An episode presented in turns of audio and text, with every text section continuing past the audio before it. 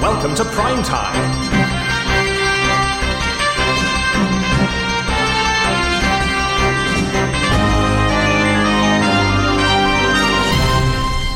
This week, Lord Wilmington, or an episode for examining Spencer Compton, the first Earl of Wilmington, the favourite nonentity of George II, and for connected purposes. Hello, and welcome to Primetime. We're rating all the British Prime Ministers from Robert Walpole to the modern day. I'm John. I'm Rob. And I'm Cass, and today we're on our second Prime Minister and our first Lord. We've completed the set already. Before we start, I do have to point out that Lord Wilmington was also known as the Honourable Spencer Compton, which is the name he'd have used for most of his life. However, like many of our Prime Ministers, he became a Lord. When you get made a Lord, your name changes, and some people will be ennobled further still with additional peerages and therefore potentially additional names. it's confusing. and this is before you get into courtesy titles. Oh, God. So you know, like in that Friends episode where Phoebe was like Princess Banana Hammock. Technically, I it- think you have to is it- be a could you be Lord Lord Banana Hammock? I think you have to be a lord of somewhere, but Lord that's of Banana not always Hammock. the case. Not for the lower ones. I think Baron is always just Baron this, Baron that, Baron Banana Hammock. Baron Banana Hammock. You know then. so, to make it all simpler, in each Prime Minister's episode, we're only going to use the name they had when they initially became Prime Minister, Okay. unless they are better known by another name. Unless caveat. Yes. So we're going to call him Wilmington. Yes, Lord Wilmington. Okay, perfect. Even However- though he was Spencer Compton. We've already broken that rule because in the previous episode, we referred to him as Spencer Compton several times. And that's unfortunately just how it's going to work because at the time he would have been known as Spencer Compton. Yeah. Early life. Born in either 1673 or 1674, we actually don't know which, the third son of James Compton, 3rd Earl of Northampton, and his second wife, Mary Noel. Unfortunately, a bit of a theme at the time was child mortality. And he died shortly. Our youngest ever prime minister. The first wife was Isabella Sackville, and she had six children with James Compton. Wait, of the of the Sackvilles. Yes, and they're really relevant to this episode. And also the Sackvilles lived in a house called Knoll. Ah. Unfortunately, Isabella died not long after the birth of her last child, and although James remarried quickly, all of her children had also died by the time Wilmington was five. Oh, that's Yeah. tragic. He would go on to lose another older brother and possibly a younger sister before he was an adult. Oh. Yeah. You need to do what the Walpoles did and have like twenty five kids. So they did! Despite all the deaths, Wilmington had a surviving older brother and a sister, and also possibly a younger brother. George, his older brother, would go on to inherit the family title and all the family wealth. Oh. Oh What no. happens when you have an older brother? Yeah. That's John speaking bitterly.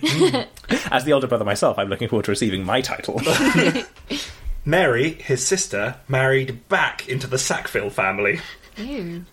Yeah, well, Although I guess they're not. Are they related? so she was marrying the first cousin once removed of her father's previous wife. Ew. oh, that just oh, e- even if you can vaguely quantify it, that just still sounds gross, doesn't it? Well, t- it does sound like there was a lot of marriage between the families, and they weren't like Oh. actually related. That's not a sentence you ever want, though. But George Sackville, the sixth Earl of Sackville, was 26 years her senior. Ew. Yeah. And her cousin. There must be other men. Surely. But when it comes to marrying into the Sackville family, if at first you don't succeed, Wed and wed again. In 1681, when Wilmington was about seven, his father unfortunately died, leaving everything to George, the eldest brother, who was about 10 years older than Wilmington was. George sent his younger brother to St Paul's School, and he then went on to study to be a barrister at Middle Temple at about the age of 13. Wow. What? Clearly, the uh, bar was a bit lower in those days. Oh, wait. Brilliant. He was never actually called to the bar, and instead he went to Trinity College, Oxford, about two years later. Apparently, he didn't graduate from there either. Oh. He went there at 15. Yep. Stop sending your children to do professional qualifications. that's, that's where they keep dropping out. Well, it was his brother who was just going, oh, go to, go to Oxford or something. His father had fought for the Royalists in the Civil War, and his uncle was Bishop of London. His brother George deserted from James II and carried the sceptre and cross at the coronation of William and Mary. Ooh. So, this is a family of Deserters. rich, powerful politicians, and they were high Tories. Right. Around this time, though, Wilmington had a bit of a falling out with his brother, possibly about the fact that he needed to get a job. he went into politics, but he did so rejecting everything his family had stood for. He was going to be a Whig. Oh, that's so drama. And because he was a teenager, so of course he was going to rebel. Just wait a few years and it'll calm down. Was he 12 when he went into politics? He was in his early 20s. I hate you. I'm going to go to Parliament. a career in politics. Having rejected his immediate family, Wilmington sought help from his sister's new family, the Sackvilles. oh my god. he Is he going asked- to marry into them? Well, he asked to be elected in their pocket borough of East Grinstead in 1695. I'm not sure if they supported him or not, but he didn't get the seat. Ooh, you can't even get a pocket borough, mate. That's That's embarrassing. that is embarrassing. He tried again in a by election in 1698 in Eye, which is a pocket borough of a Whig named Lord Cornwallis. Did the eyes have it? The Eyes did have it because this time he was successful. Hooray. This actually puts him in about three years ahead of Robert Walpole and makes him the only Prime Minister to have sat in the Commons in the 17th century, Ooh. When was he elected? 16, uh, 1698. 1698. That's a good fact. That is a good fact. He would later return to East Grinstead successfully, and after that, he actually moved to the more prestigious Sussex county seat. Ooh. Unlike his earlier pursuits, Wilmington took to political life well. He became a teller, he gained a reputation as an expert in parliamentary procedure, and once Robert Walpole had been elected, the two became quite close as they were both members of the Kit Kat Club. Ooh, sounds delicious. It sounds sounds sexy. So it wasn't either of those things, No. but Oh. uh, but it, it is connected to those things. So the Kit Kat Club was a prominent club for Whigs. Its membership included a number of senior Whigs, alongside Walpole and Wil- Wilmington. There were also the Earls Stanhope and Sunderland. uh, Those who were- guys again. Yeah, they were the ones in power before Walpole, and also the Duke of Newcastle, who will come up later. Their first meetings were held at a tavern run by an innkeeper called Christopher Cat, or possibly Christopher Catling. Oh, Kit Kit Kat. Kat. I Yeah. love that. His specialty was a mutton pie, known as the Kit Kat. and according to one of the club's prominent early members, Joseph Addison, that's where the name of the club came from. Oh, that's so lame. But it gets better. Like the pavlova, but less Yes. good. But this is a name that has ripened with time. Okay, like Because- the pie. In the 1930s, chocolatier and philanthropist Joseph Roundtree created a chocolate bar that he called the Kit He Kat. did. I was going to ask as a joke if they were connected. So annoyingly, Roundtree never recorded if it was named after the club or the mutton pie. Either way. In the 1960s, a new American musical called Cabaret took to the stage. In the Kit Kat Club. That's what I was thinking. I was picturing Lord Wilmington like in a pair of fishnet stockings. well, that club in turn inspired the modern day club in Berlin. Is this the most important mutton pie in history? Potentially. I mean, I couldn't find any proof that the inspiration for this was the 18th century Whig club, but I'm assuming it's all linked. Surely. It's some sort of international feline conspiracy.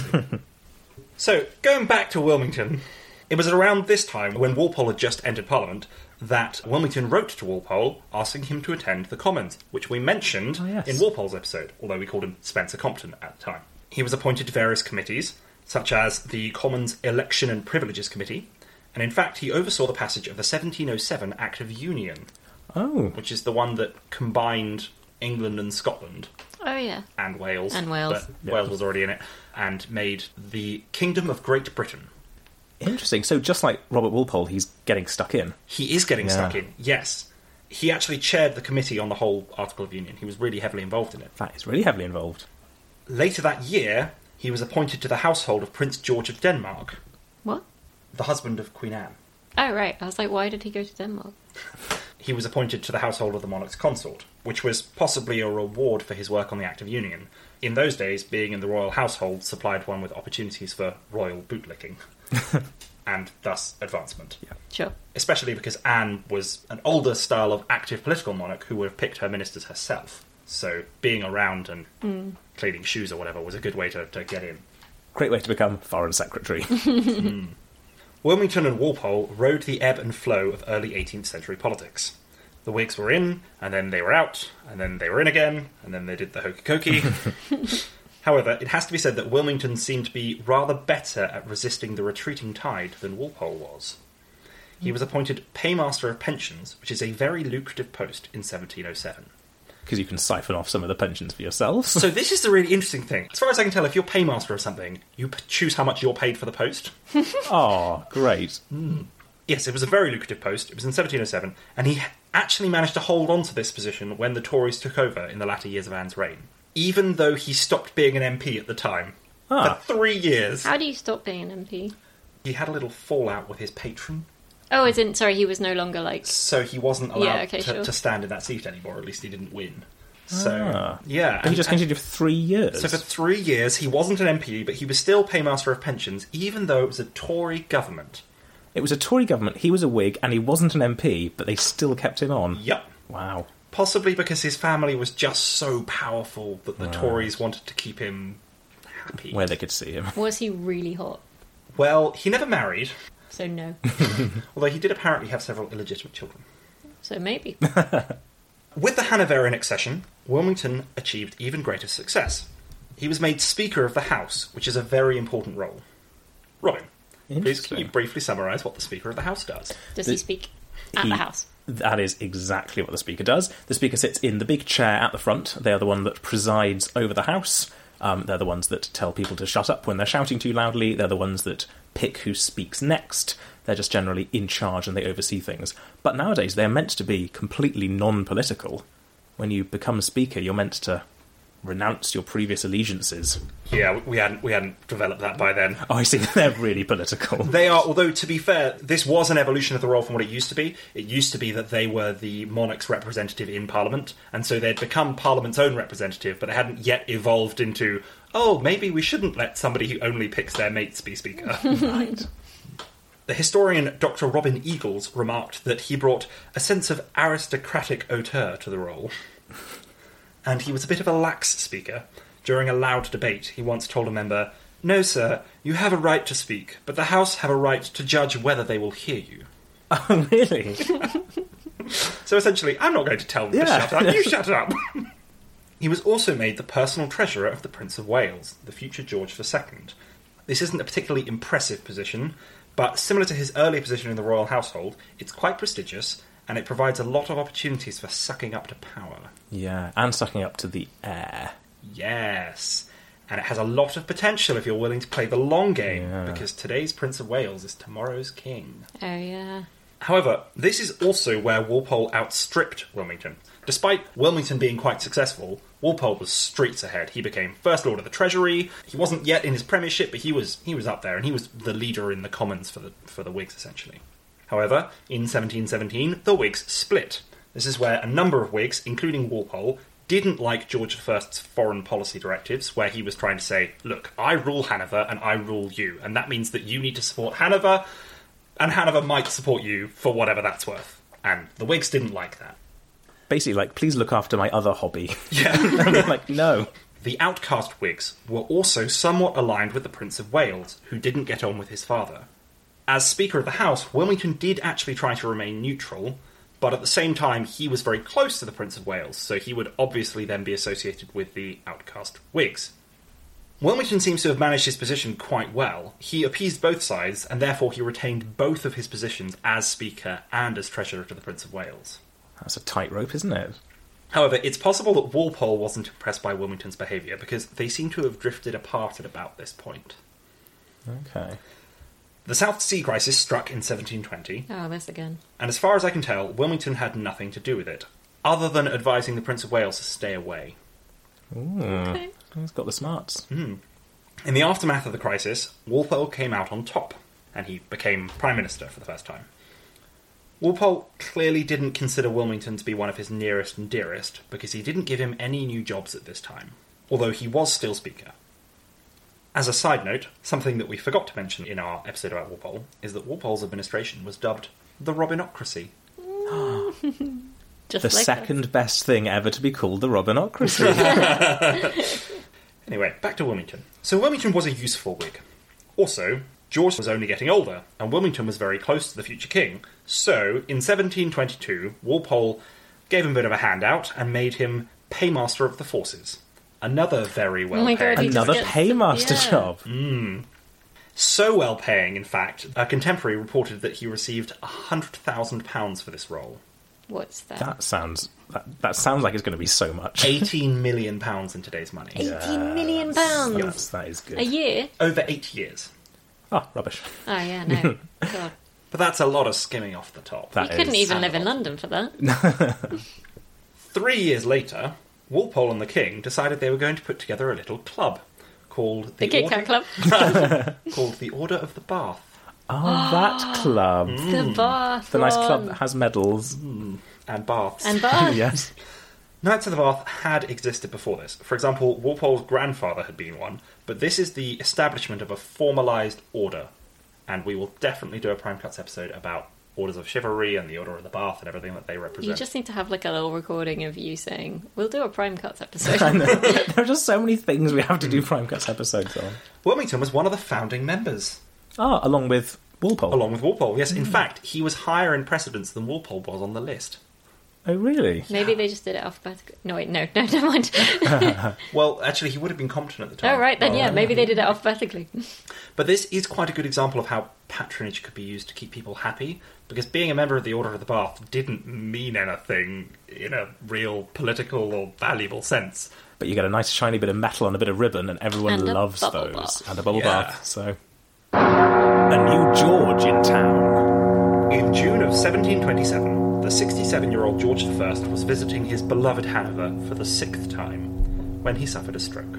He was rushed to a palace belonging to his brother, and two days later, he died. making him, I think, the most recent British monarch to be buried outside Britain. Really? At this time, the death of a monarch required Parliament to meet immediately, and also a new civil list would have to be drawn up, and there would be an automatic general election six months later. Oh, it's a lot of stuff has to happen, which doesn't happen today. No, not at all. No. It was expected that the new monarch would install their own people at this stage, and according to the memoirs of a contemporary, John Hervey, when Walpole informed the new king of his father's death, the immediate response was, "Go to Chiswick and take your directions from Sir Spencer Compton." Oh, This was Wilmington's moment.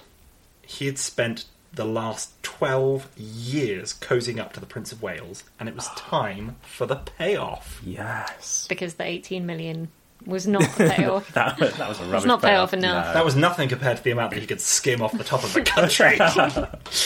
the first order of business was to write a speech for the king to deliver to the Privy Council. the King's Speech. A king's speech, A yes. King's Speech. Okay, not the King's. And to prepare the civil list, which is basically the payout that Parliament give the king.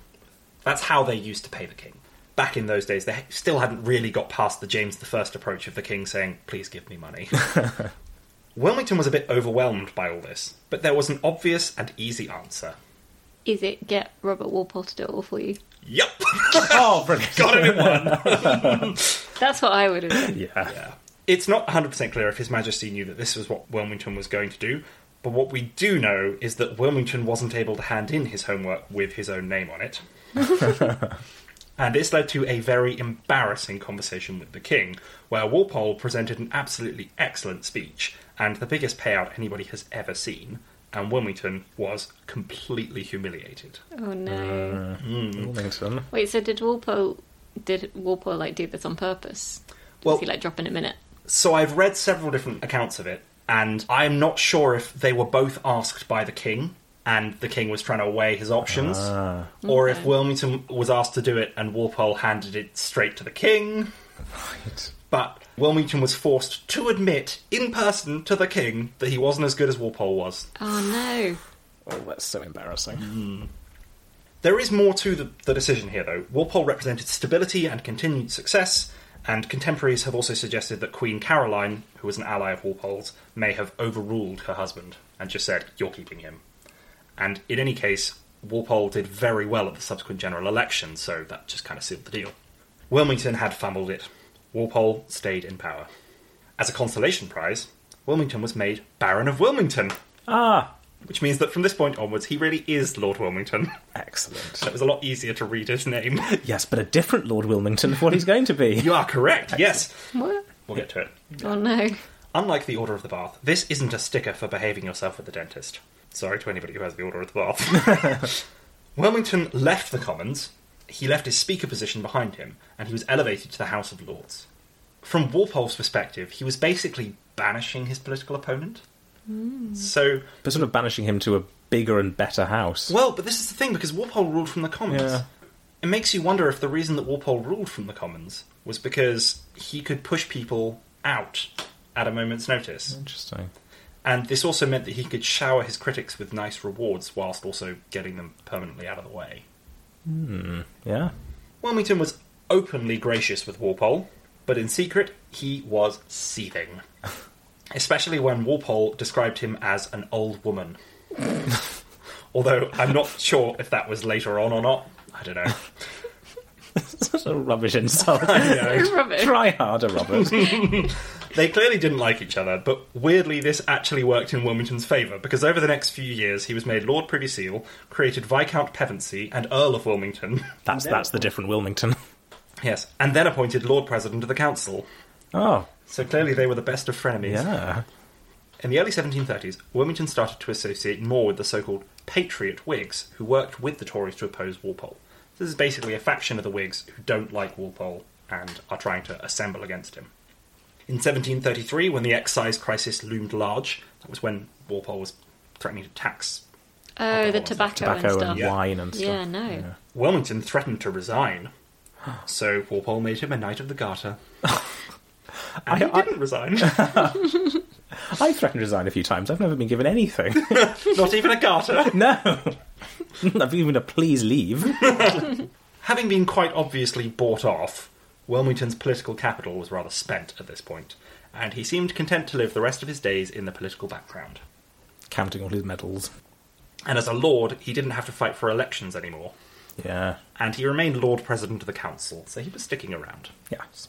Apparently, he was very boring as Lord President of the Council, because you have to chair the Privy Council meetings. You do. So he was very slow, and, and Oh. oh, people hated him. The last gasp. In early 1742, Walpole's administration was on its last legs. There was a war with Spain in the colonies, and another brewing on the continent, and Walpole was losing his grip. The government lost a motion of no confidence by a single vote, Oof. and Walpole resigned. At this stage, ministers were still appointed by the king, and in the absence of the one person who managed to buck that trend, George II made the choice himself. He needed someone. He needed a guy. Like a like a best guy, Prime guy. like some a kind of- minister. yeah, some kind of He needed Lord Wilmington. Hooray! All those years of sucking up finally paid off. Wilmington was made First Lord of the Treasury, and therefore we describe him as being Prime Minister. He'd made it! It quickly became clear that Wilmington was just a figurehead, and the real brains of the administration was the Northern Secretary, Lord Carteret, whose job was becoming rapidly more important as the War of the Austrian Succession was entering its overture.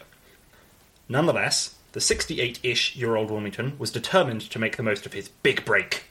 He worked hard, he wouldn't take no for an answer, and he died in office just 16 months later. Oh, No. is that it? His cabinet barely noticed. Lord Carteret remarked that it was an event of great consequence and that he was sorry it happened at this time, Oh, no. and then presumably went on with whatever he was doing. oh, he didn't even have chance to skim loads of millions off the top Oh of it. no. Nope, that How was did it. he die? Uh, I think he was just overworked. He was apparently exhausted. Was he? he didn't do anything. He, he apparently did work very hard when he became prime minister, but I really struggled to find anything he did. oh no. That's So so, sad. tragic. And that's why we're moving on to rate him. Oh, I can feel a right on coming. Prime and Premiership. Lord Wilmington was described by John Hervey, Kirby Hervey. a contemporary, as a plodding, heavy fellow with great application but no talent. Kirby Wilmington. His only pleasures were money and eating.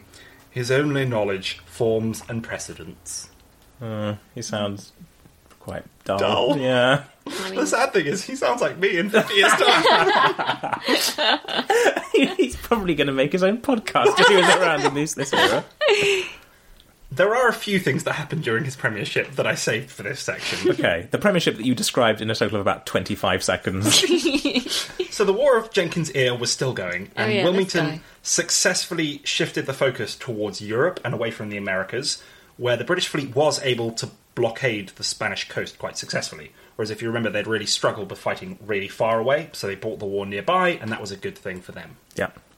Also, it was a good thing because there was another war brewing in Europe, so having your forces nearby probably good. The War of the Austrian Succession was building up, but Britain wasn't actually seriously involved until after Wilmington's death.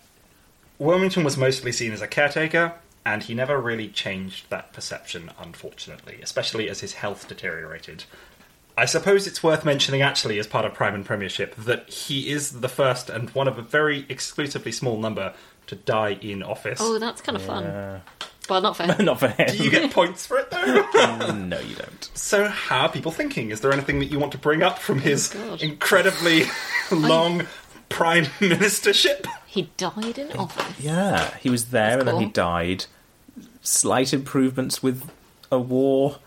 Worked hard a bit. Worked himself to death doing nothing. As we don't know, like how he dear. died. Wait, did he die in Parliament? Because then we have that chat where it was like, if you die in Parliament, then you're technically dying in a palace or Yes. something.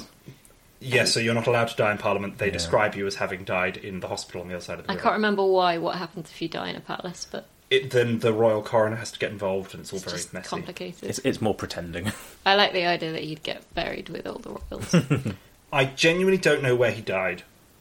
One of the things I really struggled with about Spencer Compton is that basically nobody cared. oh, that's so that's sad. He's the only prime minister that doesn't have a full length biography written of him What at all? at all. There is Rob, nothing. Rob seeing a gap in the market. I, I think after 300 years, I think there's a reason there's a gap in the market. He uh, uh, he also wasn't married, didn't have any legitimate children, and he seemed everybody just seems to have gotten on without him quite happily. oh dear. There's really nothing to go on. I, I suppose there's nothing bad. You haven't mentioned that he, he made any sort of real Yeah, but- howlers. that's how he, he's going to be a five, isn't he? So this is, I think, a really interesting test because he didn't Is- do anything. is he but the five? Didn't do anything, And he died. and he died. in the, the height of his success. I'm going to give him a point for dying. I think that's fun. do we have our, our points in mind? yeah, I'm going to give him five. I'm going to say that he didn't do anything, but it did take him 18 months to do nothing. So I'm going to go down to four and a half. But he was still fine, oddly fine for doing nothing. I am going to give him a five. I think that with a really blank slate, I'm going to lean towards the middle. I gave him five because I thought he was worth four, but then I gave him an extra point for dying Mm. It's for dying, of course. because that's fun. Yeah, He's our first guy to die in office. that is true. So that's 14.5 for Prime and Premiership. Life and legacy.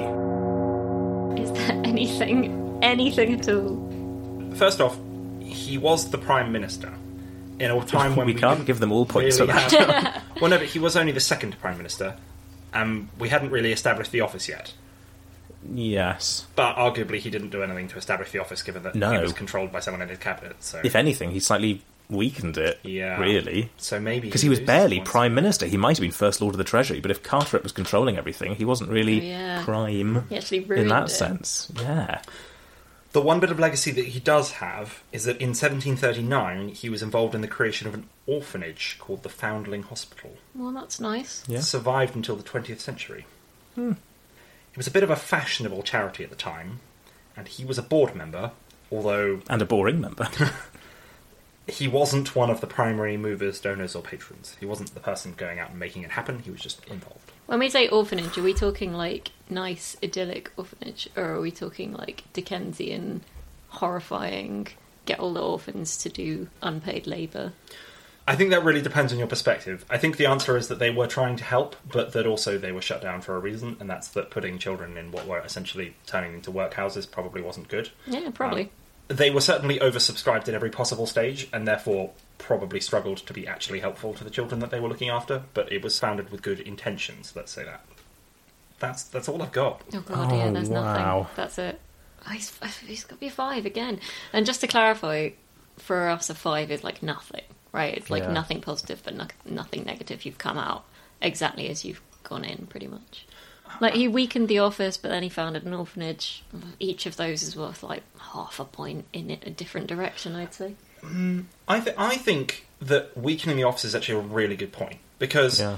we gave Walpole credit for establishing a bunch Yeah, of we things. did, actually. And Wilmington actively reversed that trend. Yeah. So actually, I'm, I'm not very impressed with that. No, Alright. and as a pure example, I've just googled his name, and the Wikipedia article for the section Prime Minister, it's called the Carteret Ministry. it's not even his name. Yes. No, that's so embarrassing. That's so embarrassing. Yes, we refer to Oh, his okay. ministry as the Carteret Ministry. Oh, okay, Yeah. right, right. Especially That's because interesting. the ministry also rolls on into the next Prime Minister. So Oh. it's not even the time when he was alive, it just carried on. That is actually a slightly negative Yeah, legacy. it is. People- It's not disastrous, but it's pretty crap. People ready with their points? Yeah, I think so. I'll go first. I think I, I like the orphanage, and maybe that'll have given him half a point. If that, I'm going to go four. I'm going to go four and a half. The reason I'm going to go four and a half is that I was thinking I would go four, but then I remembered giving Walpole three, and I think that slavery is a Hmm. much worse legacy. That's fair. We're definitely going to learn as we go through this how, we, Yeah. how we feel about these things. To be fair to Walpole, though, he did have a bunch of He good had a bunch of stuff, really yeah, positive that kind of things. pushed that up. But I still think like he like the thing about Walpole was that he was like really bad stuff and then some really good stuff, whereas like this guy's just like "Ugh, yeah, whatever. Like I Hmm. think he is a little bit negative, but I don't think he's super negative. So four and a half. I am also going to go with four. I think I would have given him three and a half for the fact that he weakened the office and was essentially forgotten. Yeah. Okay, well that averages out, so that's fine. So that's 8.3 for life Hmm. and I legacy. don't know how any of these numbers work. Prime and Premiership, we just add up the, the points that we gave. I wish to remain in ignorance. Life and Legacy and Sin and Sincerity, they're just multiplied by two thirds. Just so that that way there's only 40 points available from those two categories rather than 60. Okay. Yeah. That's all it is. And it's so we can add up the total maximum score to exactly 100. Sin and sincerity. So I don't have much to say here. Unlike all the other categories. He had some illegitimate kids. He did have some Yes. illegitimate children, yes. But he Finally, didn't, a bit he of didn't fun. have a, a legitimate spouse, so Well, no, but he doesn't didn't. matter that he had a legitimate Hmm. kid. I don't know if he provided for them or not. Oh, okay, yeah, that's a but bit dodgy. let's if he assume didn't. that he that they weren't treated as well as the children of an earl Yeah. probably Oh, yeah. could be treated. Yeah. Yeah, what happened to all those 18 million after he died? So this is one of the things I do have, Ooh, which is fun. that he left his fortune and estate to James Compton, who was the son of the older brother that he had had a disagreement with. Ooh. This is perhaps a little sinful because he didn't leave it to the Sackvilles, who had sponsored him through Parliament. Ah, yes. So, besides that, I suppose the only other thing worth mentioning is that he did manage to skim £100,000 off the top of his That's- paymaster. Yeah. Kind of dodgy. That is bad. That's true, and we are judging this very much from a enlightened point of view. Oh god, Well- but it's so boring. It is quite so dull, I there's know. nothing drama there at all. It's so dull. It's is really so dull. The frustrating thing is, when we score him and he comes out with sort of bang on 50. Yeah, He's gonna come up at the same as like not that far down below Warfall. no, I'm gonna score him negatively just there's always time to whip out that minus ten thousand. Are we are we ready with our Oh god, no! I Mm. don't know. yeah, I like that he worked hard. He seemed quite Good. conscientious. Yeah, that's good. That's a fair point. Yeah. Yeah, but he died. Well, I mean, to be fair, everybody dies at some point. You can't really hold that He against died him. on the job. I feel like that's shoddy. I, I mean, we didn't have nukes at this point. It's not like you know the country was let down. I suppose there's possibly something about how he tried to get Walpole to to Yeah, that was do his dodge. job for him Yeah, that's true. whilst taking his job. Yeah, don't like that. Sort of thing my kids would do. It's hard to even get your brain into gear to think about him. When there's just nothing to go How on. did you do all this research, John? I'm really impressed. I would have fallen asleep. okay, yeah, I've, I think I've got a score. All right, you guys go first, and then I'll just say whatever you said. I'm going to Uh, say. no, no, no, no, no. the whole point of this is that we're supposed to have decided on our Oh, s- scores before we hear each Right. other. Yeah, so we I've- can horse trade if we want, but we have to have. Yeah, I've yeah, I've decided. Okay, Kes, can you go first? then, Oh please? no, no! I haven't actually decided. Five. Five. I'm going to go. I think I'm going to go f- four, maybe four and a half. I'm going to go four. Actually, I'm going to have to go back up to 4.5. Yeah, maybe the Walpole thing knocks him down a little bit, but like, Yeah, that's a I bit just don't. I down. don't even think it's exciting. Skimming a bit of money is a bit naughty. So that's 9.3 for sin and sincerity. Majority. So, Wilmington actually, arguably, has one of the most fantastic majorities ever seen. This is astounding. Amazing. Because he inherited. because he Walpole's. inherited Walpole's, but also some of the people in his ministry were members of the opposition Whig faction. So arguably, he had the s- two largest parties in Parliament behind him. Oh god, he's not going to do better than Warble. He's going to do, he's gonna do the same. He's Yeah. going to get Oh, 10 God. points. He had a, a majority, technically, of 246. Oh. oh god, Which is absolutely mahoosive. he it didn't is. deserve it. No, he really didn't. And that gives him 10 points. Tenure. I think How this long is did he a, a last? little shorter than Robert Walpole's 20 years. So we've gone from. Oh, is he the sh? No, he's not. He is not. He was in for one year, four months, and 16 days. How how long was Truss in for? 49 days. Liz Truss you is- are kidding me. Was it actually that short? Yeah, it was like She six, is six not weeks. the shortest lived prime minister we're going to do in this podcast. What? Oh, who's shorter than that? That's so You will embarrassing. find out. No, you'll find out. Did You're they gonna also love it. die in Oh, office? Nope. No, no excuse. So that's a total of 501 days, which gives him a score of 2.5. Out of a maximum 10. Yes. Still a quarter? Y- You'd be surprised how many prime ministers don't last very long. Yeah. Hmm. Prestige points. So first up is peerage. Yep. Wilmington finished as an earl, but he also started as an earl. So he Oh, so doesn't he get gets any nothing. points for that. No. Because we're making a very, very important judgment on this podcast, which is the only reason to become Prime Minister is to get a nice peerage out of it. Right. That's the only reason. And if you start as an Earl I think and you that's end as fair. an Earl, yeah, you've got nothing. What's the point? Waste of time. Yeah. Absolutely. However, he was made a member of the Order of the Garter and the Order of the Bath, so he gets a point for that. Okay. Progress. Wilmington went to St Paul's School, which is not on our, our list of. of Oh, um, uh, but it's so posh. Yeah. But he went to Oxford. So, Okay, right. Yeah. I was going to say Yeah. I don't. I don't think we can. uh, yeah, so he doesn't have what we'd consider to be a diverse educational background. Uh, he also wasn't a woman. He was an old woman. Yeah. Does he get a point for that? um, no, I'm afraid he does not get a point for progress. yeah. Next up is practice. He did not hold any of the great offices, so he does not get any points for that. However, I will note that he was both Lord President of the Council and Lord Privy Seal, Lord Keeper of the Privy Seal. Doesn't get any points for it, but those No. are great officers. Next up is parlance. This is where we give them points. oh, Hey, if he was a priest. Yes, a priest. Was he a Yeah. priest? He was not a priest. I, I'm going to tell you now that none of them were priests, and I found out the reason why, and that's because there is actually a ban on priests having offices. Really? Yeah. More importantly, he wasn't a lawyer or an army officer. He was a member of the nobility, but as the younger son of an earl, his only courtesy would have been that he would have been referred to as the Honourable Spencer Compton, which he would have already been called Honourable in Parliament anyway Yeah, you're right. at least today. So he doesn't get a point for parlance. Polling. Wilmington did contest and win two elections in the Sussex County constituency, which was therefore not a rotten borough. In the space of sixteen months. No, he wasn't Prime Minister at the time. You thought he was going to get a point. No points. But he- for it. no doesn't get a point. points. And that means that we have his score. Okay. What do you think? Probably going to be not too bad because we were mid range for the first 70 points. Oh God, yeah. Do you reckon? He's And then he gonna be... had 10 for the I was going to say, do you majority. reckon he's going to be like horrifically close to Robert Walpole? I, th- I think yeah, he might be a little bit below. I'm going to say like 47, 48 or I something. think mid fifties. 45.7. Oh, phew. Because it did well. Okay, Still- good. still So you've quite actually good, come below middle. Yeah. Good. But, but not much below. No, that's true. But I, I do think actually that that's that's kind of where he is, right? That that actually Yeah. tracks because like he's just so. bleh. Yeah, you're right. I think he'll be thrilled that we're talking about him now. And that leads us to the final question. Is he right on or right off?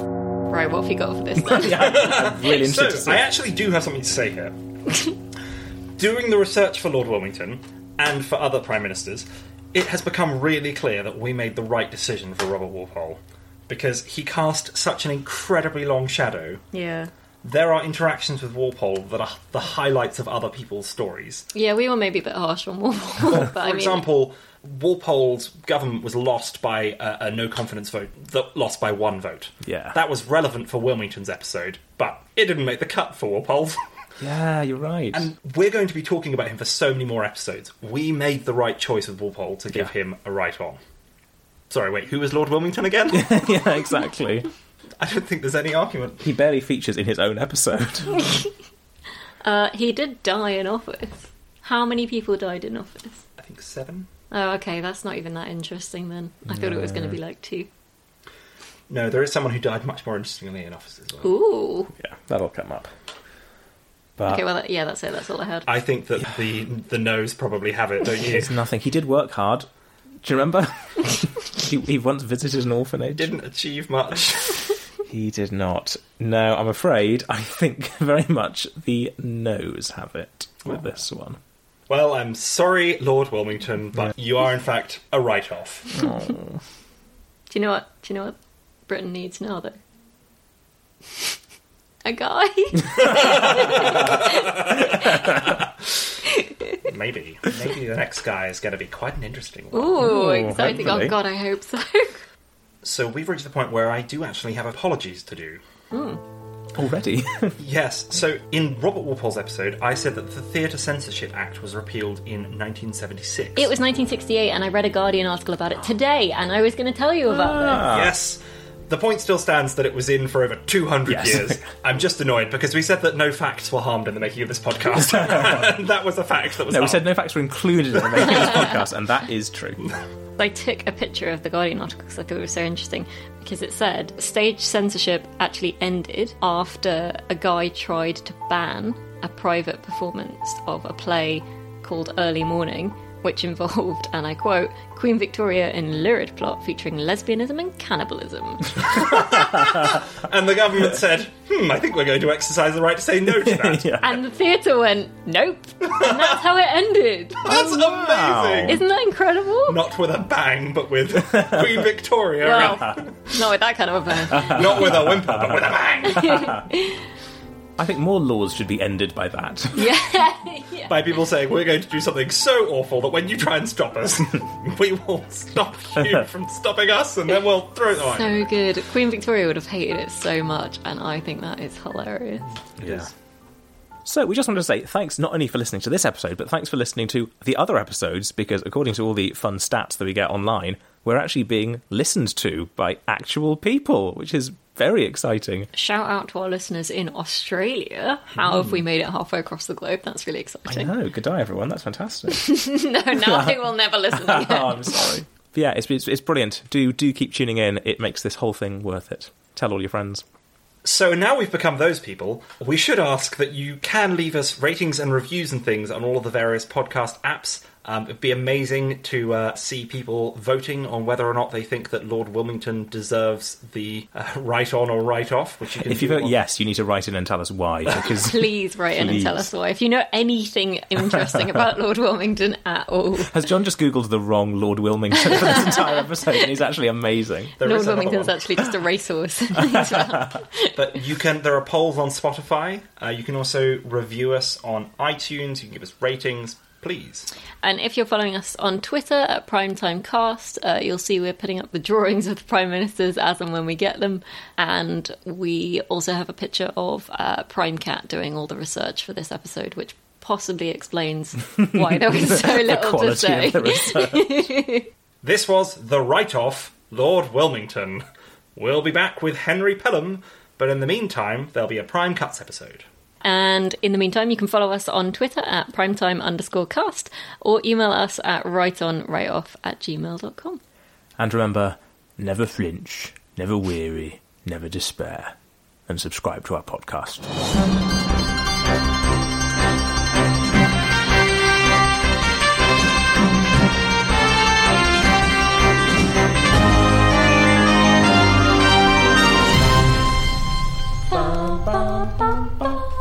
Insert outtake here.